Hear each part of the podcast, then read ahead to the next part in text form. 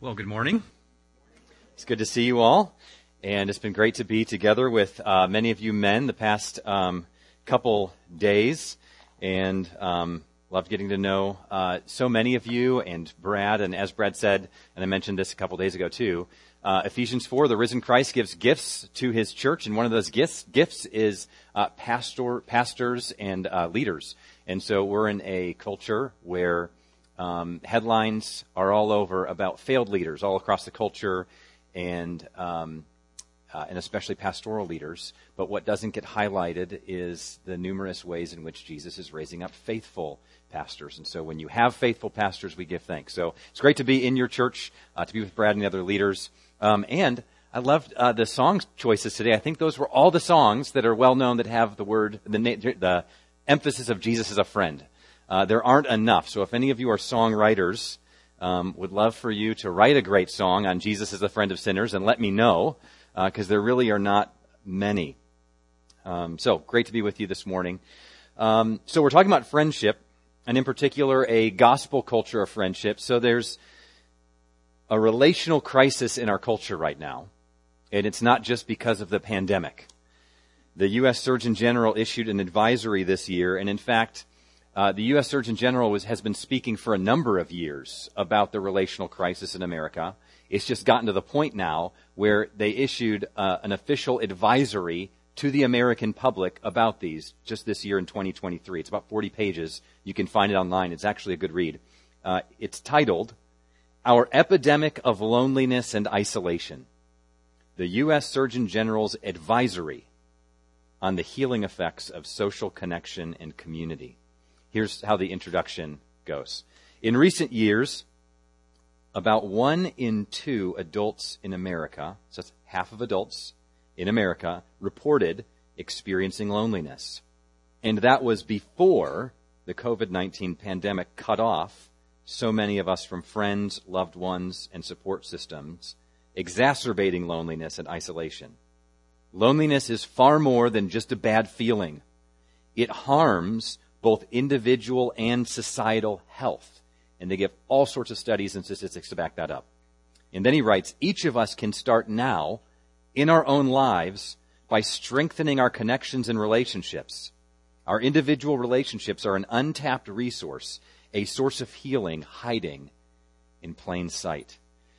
So we're living in a very connected world, and yet we live also in this nation where there's an epidemic of loneliness, right in the midst of living in a nation at a time where digital resources have connected us to one another more than ever. And this affects everybody, men and women, young and old. Marriage rates are decreasing. More and more people are living alone. Less people are participating in churches. And this decrease in connection is leading to and corresponds with an increase in depression and anxiety that many of us feel in various degrees living in this culture, and certainly we know friends and family and neighbors who feel that. But Christians have a unique opportunity to enjoy and show a better way. Loneliness and isolation aren't new. Our tendency from the first day sin entered the world is to hide our true selves, and then Jesus came into the world to unite us back into real friendship with himself and with one another. So Jesus came to create in the world not even just isolated bonds of friendship here and there, but communities of friendship called local churches. And so the church, and local churches all over, can be communities of friendship in a world of isolation and really be the hope for our own nation. But here's the problem. Christians are often marked by the same kind of loneliness that's reflective culture-wide. Church gatherings are often collections of strangers. People sit on lonely pews and then go back to their lonely lives.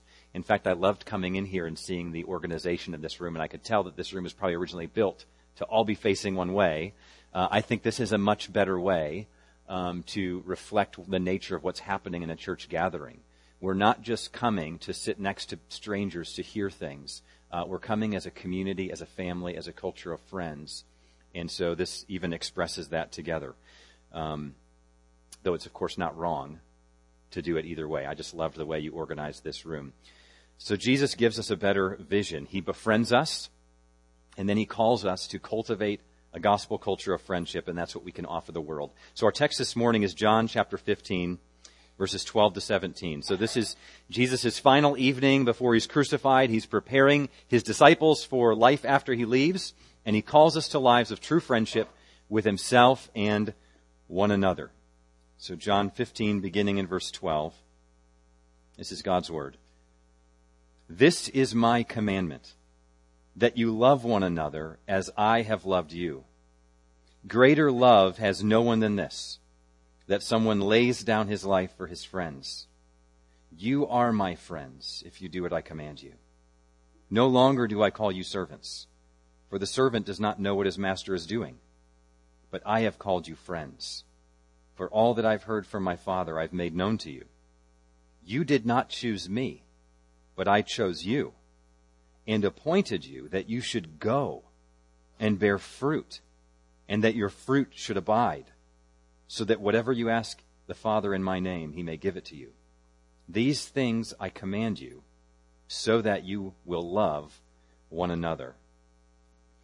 So Jesus here is calling his disciples to fill the world with communities that are marked by friendship. He's calling the church to cultivate a gospel culture of friendship.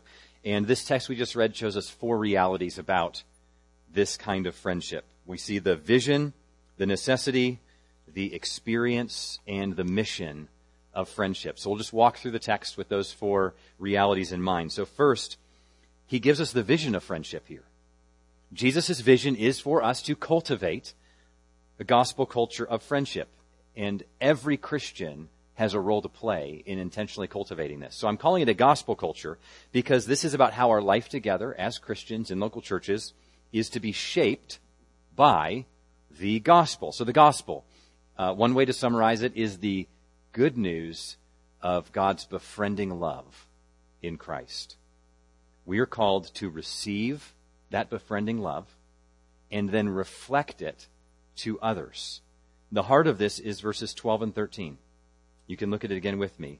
This is my commandment, that you love one another as I've loved you. Greater love has no one than this, that someone lay down his life for his friends. So there's three essential parts to this command of Jesus's. Jesus calls us to love one another as he loved us in terms of sacrificial friendship. So first, part of this, he calls us to love one another. This is the specific love of Christians for other Christians. Now, this doesn't mean that he's telling his followers they don't need to love people who are not Christians. We're to love all people. But there is a special love that Christians should have for other believers. And this is tangibly expressed in the local church. So if you're a believer and you're a member of this church, you have a specific and unique call to love the other friends of Jesus in this church. The second part of this is to love one another as he loved us. So Jesus is the standard. He's the model for love. His love is far deeper than our culture's view of love. He sets his affection on us from eternity past. He loves us to eternity future. And his love for us then becomes this transforming motivation that we have then to love one another like him. So we love because for he first loved us. Right? His love for us is so powerful when we experience it and receive it over and over and over again that it changes our hearts to make us love one another. We could say that Jesus loves love into us. And the love of a local church comes from this love and this grace and this gospel getting worked into our hearts. So as you experience and dwell in God's love for you, we begin to treat each other how Jesus treats us. Now, the third part of this sentence uh, is really what I'm wanting to get at, because I think this is probably nothing that we don't think about a lot already. We're to love other Christians. It reflects Jesus' love for us. But there's a neglected aspect here, because Jesus calls us to love one another as he loved us in terms of, and explicitly in terms of, sacrificial friendship. So Jesus is defining his love in a way that Christians have often missed. He defines it in terms of sacrificial friendship. So in verse twelve, If you're looking at this, Jesus calls us to love as he's loved us. And then in verse thirteen, he defines the nature of that love. Greater love has no one than this, that someone lay down his life for his friends. So notice, Jesus doesn't define the greatness of love how we might expect. He doesn't say greater love has no one than this, a mother's love for her child, right? That's the greatest love in our culture, perhaps, a parent for a child, or romantic love uh, between two lovers. Jesus says the greatest love is the love of friendship, and in particular, the moment and the act of sacrificing for friends. So Jesus is here indirectly speaking about the cross. He's about to be crucified in less than twenty-four hours. He's saying that, you know, he's about to be betrayed. Soldiers are about to show up and come and arrest him. And he's saying that the greatest act of love is laying one's life down for his friends. So, of course, he's actually speaking of the cross indirectly here. He wants his disciples to understand what's about to happen because they're totally unprepared. And he wants to them to know that he's laying his life down for them as friends. So Jesus is saying, tomorrow, when I die for you, that's going to be the greatest expression of love in all human history. And I want you to understand it in terms of friendship. When you look at the cross, you need to see it as an act of friendship. That's the love Christians are to have for one another. You receive that love, and you reflect that to one another. So this is the vision that Jesus gives for a gospel culture of friendship. He's saying, churches, you should be filled with Christians who each individually take responsibility and initiative to love each other as Jesus has loved you in terms of sacrificial friendship. So the love of churches should look and feel like obvious networks of deep friendship. So anyone should be able to kind of parachute into a local church and say, man, what a group of friends. Never seen friendship like this in my life. I think a lot of churches don't know that. You probably do. Um, but in thinking of it in terms of friendship is really powerful and gives us a joyful vision of what kind of life we're to have together. And what a wonderful command that Jesus gives us to enter into here. So let's consider, second, though, the necessity of this. So if that's his vision, why does this matter? Well, it certainly matters because it's a command, right? Jesus begins this by saying, this is the command. But notice, he doesn't just call it a command or even the command. He calls it my command.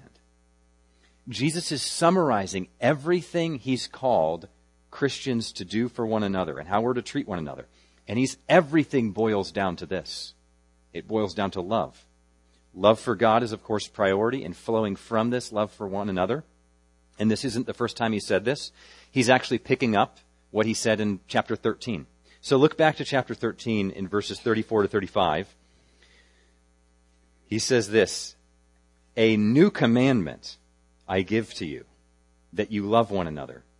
Just as I've loved you, you also are to love one another. By this, all people will know that you are my disciples if you have love for one another. So he calls us a new command here. Now that's surprising because on the face of it, this isn't new, right? Um, if you've been reading the Bible from Genesis up to this point, and then he said a new commandment, you'd be thinking, no, I just read the Old Commandment. I've even read places where Jesus and others summarized the Old Testament, and that Old Testament commandment was to love. Jesus himself summarizes the Old Testament as a command to love one another and love God, of course. So what's new? How is this new? Well, it's new because of how Jesus is intensifying it. Notice he says, love one another just as I've loved you. So what's new is that our love for one another is to reflect Jesus' love for us. And Jesus says here that this is the mark of a Christian. There's an amazing little book on this text by Francis Schaeffer called The Mark of a Christian. Anyone heard of that or read it? Yeah, you can look it up. It's great. Um, here's what he said. Upon his authority, Jesus gives the world the right to judge whether or not you and I are born-again Christians on the basis of our observable love for other Christians. He's just reflecting on this text and what this means. He also says, there is a mark which, if the world does not see it, allows them to conclude this person is no Christian. Of course, we may sometimes fail to love and still be a true Christian. But the point is that Jesus says the world can conclude that we aren't. Jesus is giving the mark of a Christian here, and it's the love for other Christians that reflects Jesus' love for us. But now back to John fifteen, Jesus is taking what he just introduced here in thirteen and expanding on this and clarifying what he means. We can get more specific than this because Jesus picks up this command in chapter fifteen and defining more closely what this love is and should look like. And it's the love of sacrificial friendship. It's this love, the love of sacrificial friendship, that's the mark of a Christian. Do you see that when we put John thirteen and John fifteen together? You see what Jesus is doing here? He's saying the mark of a Christian is the Old Testament love command ratcheted up in Jesus' love for us and further defined as friendship. So that's the mark of a Christian. It's the love of friendship. Here's what this means for us. Friendship is not optional for Christians and churches. Pursuing true friendship with Christians is just as essential as the love command, because it is the love command. In the mark that gives the world the right to conclude whether or not someone is a Christian is whether or not they see that person, that professing believer in Jesus, living in deep, loving, sacrificial friendship with other Christians. So Christian friendship, not the superficial, chummy, thin vision of friendship in our culture, but the kind of deep, true sacrificial friendship embodied in Jesus and ultimately the cross. That's how the love command is lived out. So the mark of a Christian is love. And so the mark of a Christian is friendship. Those aren't two different statements. They're describing the same reality. So that's why friendship matters so much. Third, then, the experience of friendship. How do we experience this? This is now verses fourteen and fifteen in chapter fifteen. This shows us that friendship is here for us to receive and reflect. So we receive this love for Jesus, from Jesus, and then we reflect that love to one another. So he says this, "You are my friends if you do what I command you. No longer do I call you servants, for the servant does not know what his master is doing. But I have called you friends, for all that I've heard from my Father I've made known to you." So first we receive Jesus' friendship. So if you follow the, the flow of thought here, in verse thirteen, Jesus drew attention to love as laying one's life down for friends. And then in verse fourteen, he says, "You are my friends." So Jesus gave the command to love one another as friends, but now he's focusing on his love for his people as friends. So what's he doing? He's showing that he's the source for our love for one another. He's showing that his friendship with us is what motivates our friendship with one another. So the way to live out this friendship love command of verse thirteen is by receiving the friendship of Jesus for us. Jesus says that he's changing the way that we're identified in relation to him. His disciples, he says, are no longer considered by him or called by him servants, but his friends. Now, to be a servant of Jesus is no small thing. We considered that aspect of this text uh, yesterday as men. What a great privilege. Moses was a servant of God. The Apostle Paul loves to call himself a servant of Christ. But apparently for Jesus, that's not a high enough honor. As far as Jesus is concerned, he's going to be calling us friends. Now, some of us hear that and don't quite feel comfortable with it.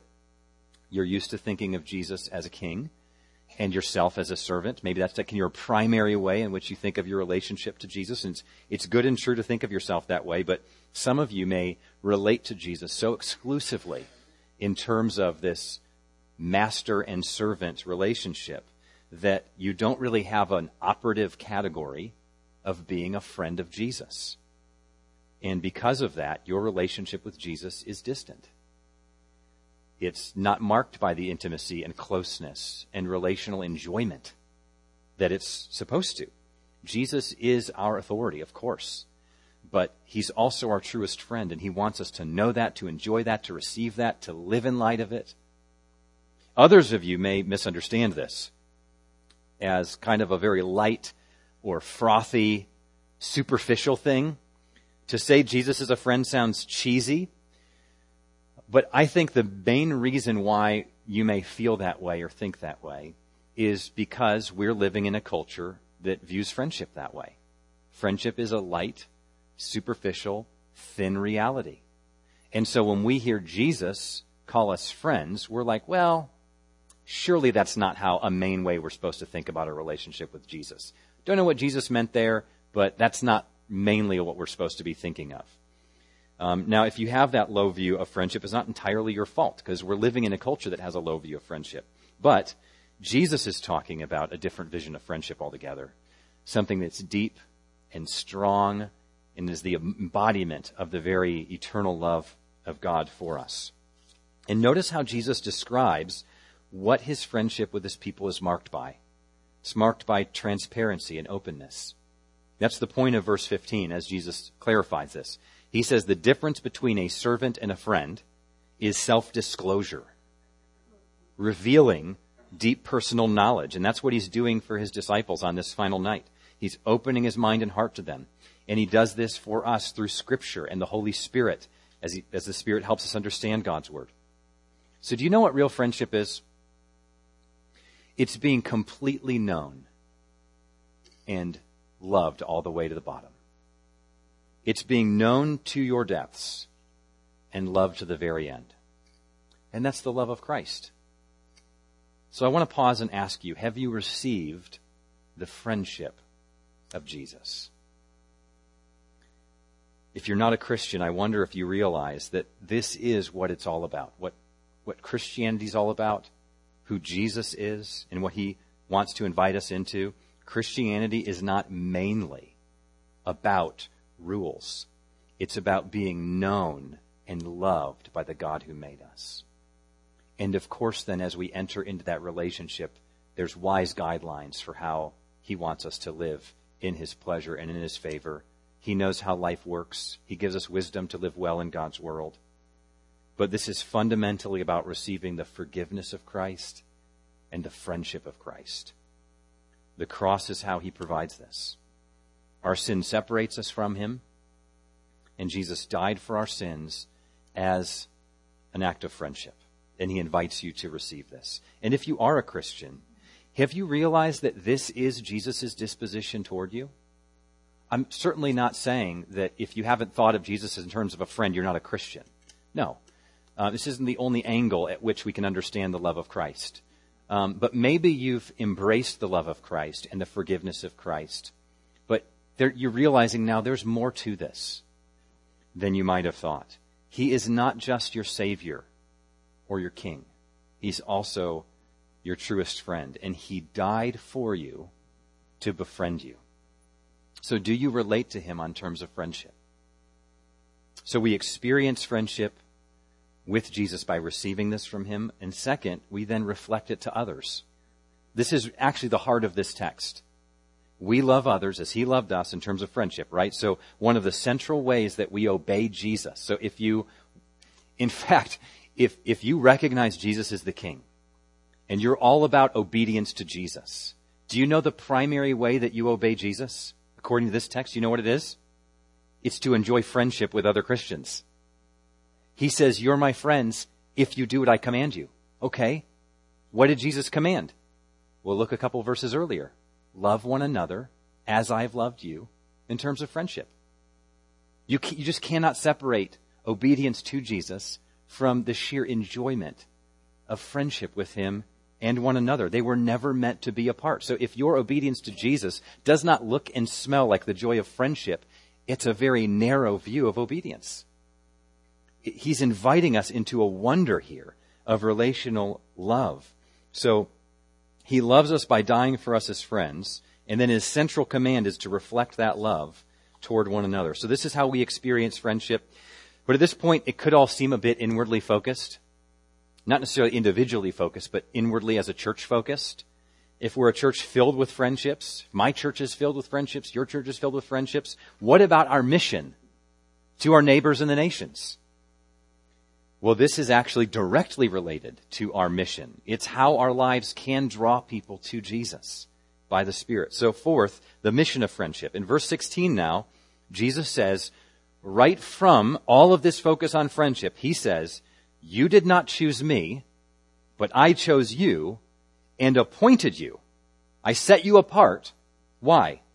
That you should go and bear fruit, and that your fruit should abide.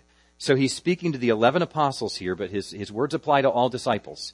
He chose us to be his friends. So uh, doctrine of election, even that is clothed with the friendship of Christ. Jesus brings this up in the context of friendship. He chooses his friends. What a, what a gift.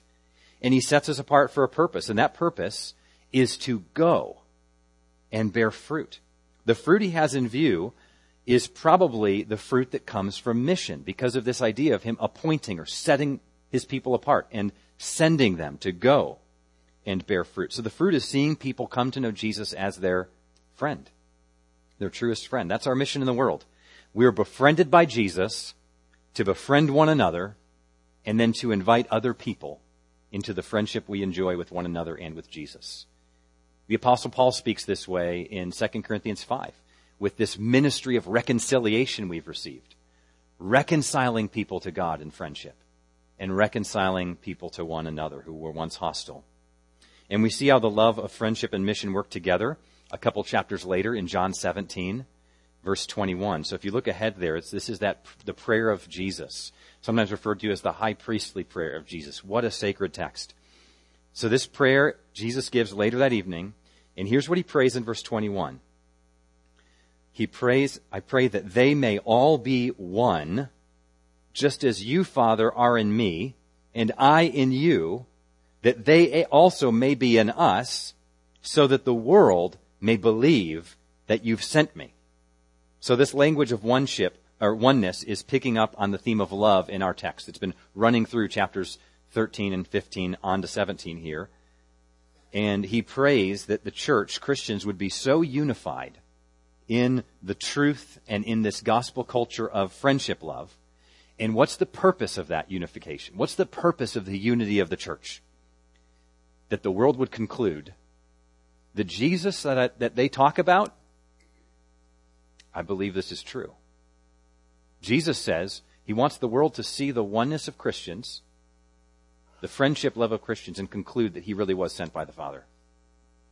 The world, that the world would know that the gospel we believe is actually true. Francis Schaeffer again, he calls this love the final apologetic of the gospel. So apologetics, um, that in, we often think of it, this involves answering people's objections or questions about Christianity. We need intellectual apologetics. But even if we answer all of their questions, will people listen if they don't see our love? Schaeffer put it like this: without true Christians loving one another, Christ says the world cannot be expected to listen, even when we give proper answers. Let us be careful indeed to spend a lifetime studying to give honest answers. For years, the Orthodox Evangelical Church has done very poorly. So it is well to spend time learning to answer the questions of men who are about us.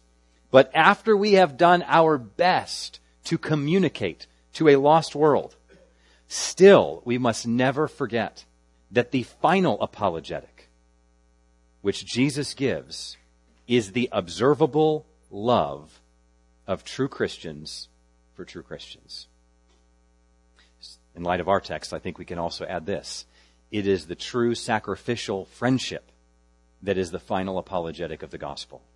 That's the love and unity that Jesus is praying for here in John seventeen. So the final apologetic is friendship. We have an incredible opportunity in our culture right now. People are lonely and isolated, and they long for friendships. Some of the most popular shows the past twenty plus years are people searching for some forms of friendship. Friends, The Office.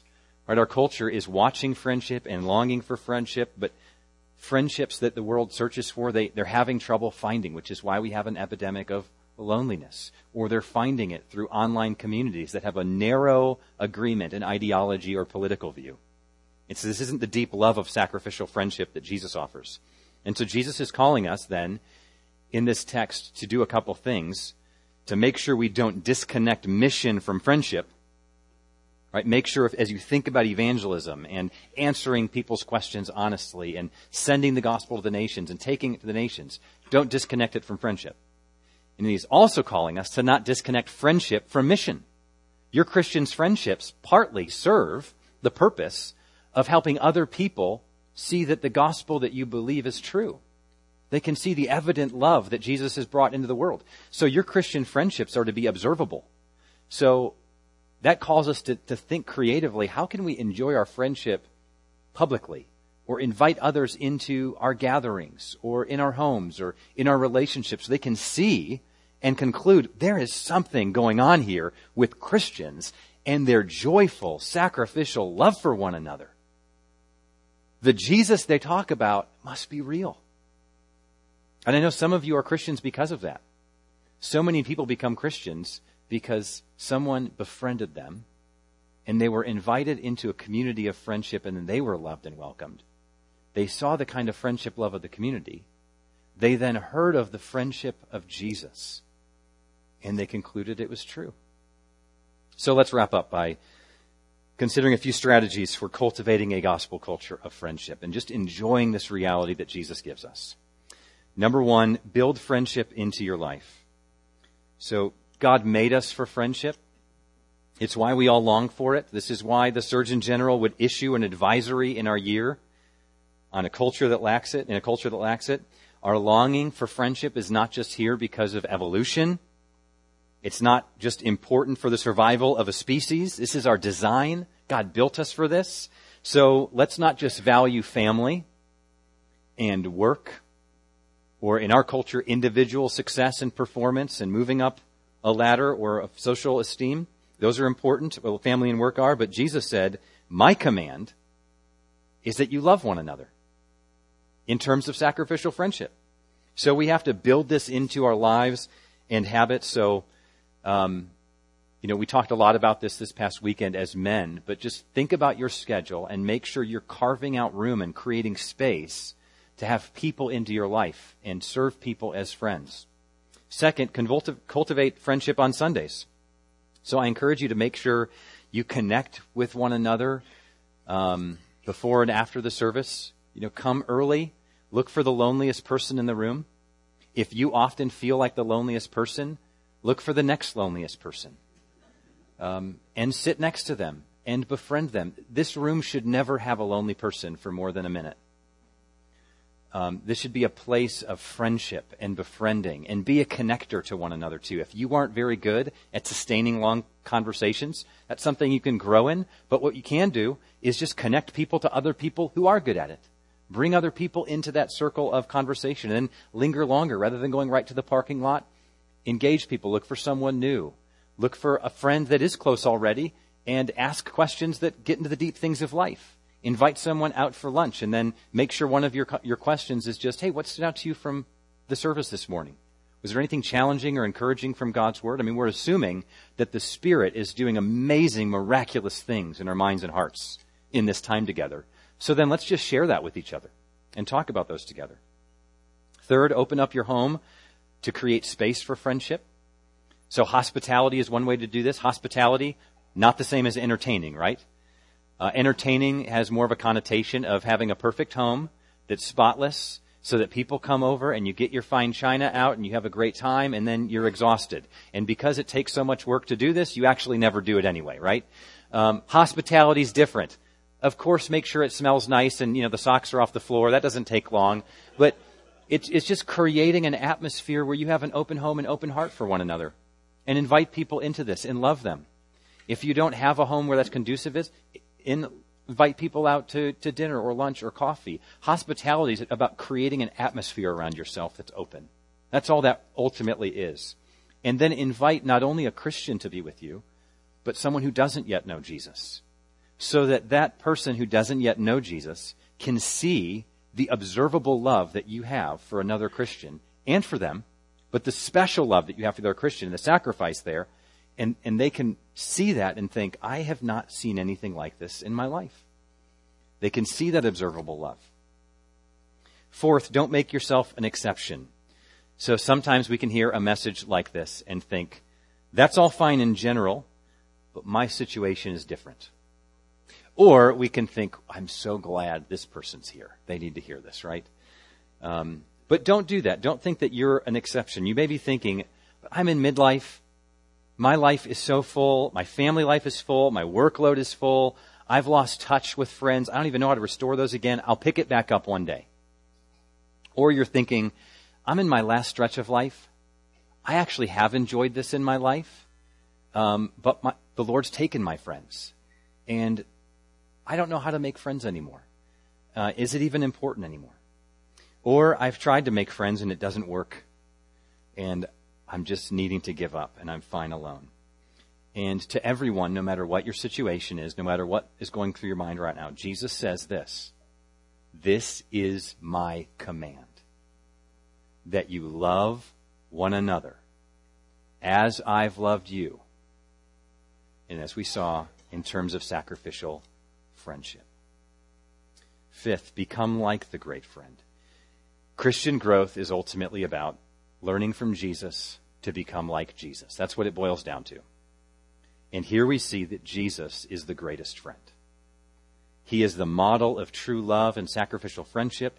As you become like Jesus, the greatest friend, you will become a better friend.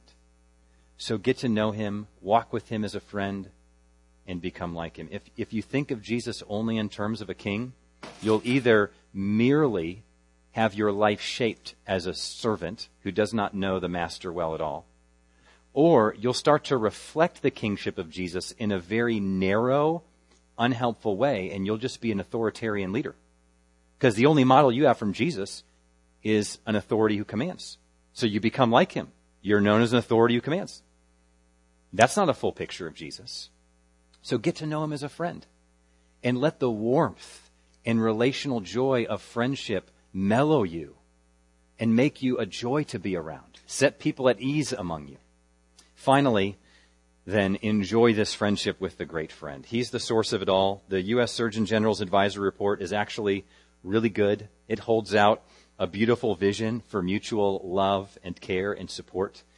But that advisory alone is not able to actually change the culture of America, because Americans don't mainly need just a reminder or some good advice, though that will help. Ultimately, we need God to change our hearts. In the way the world changes most deeply will be through Christians who are befriended by Jesus, showing that love to other people and inviting them in to the friendship of Jesus as well. So enjoying the friendship of Jesus. It's being known all the way down and loved all the way to the end, and just living a happy, happy, joyful life in light of it.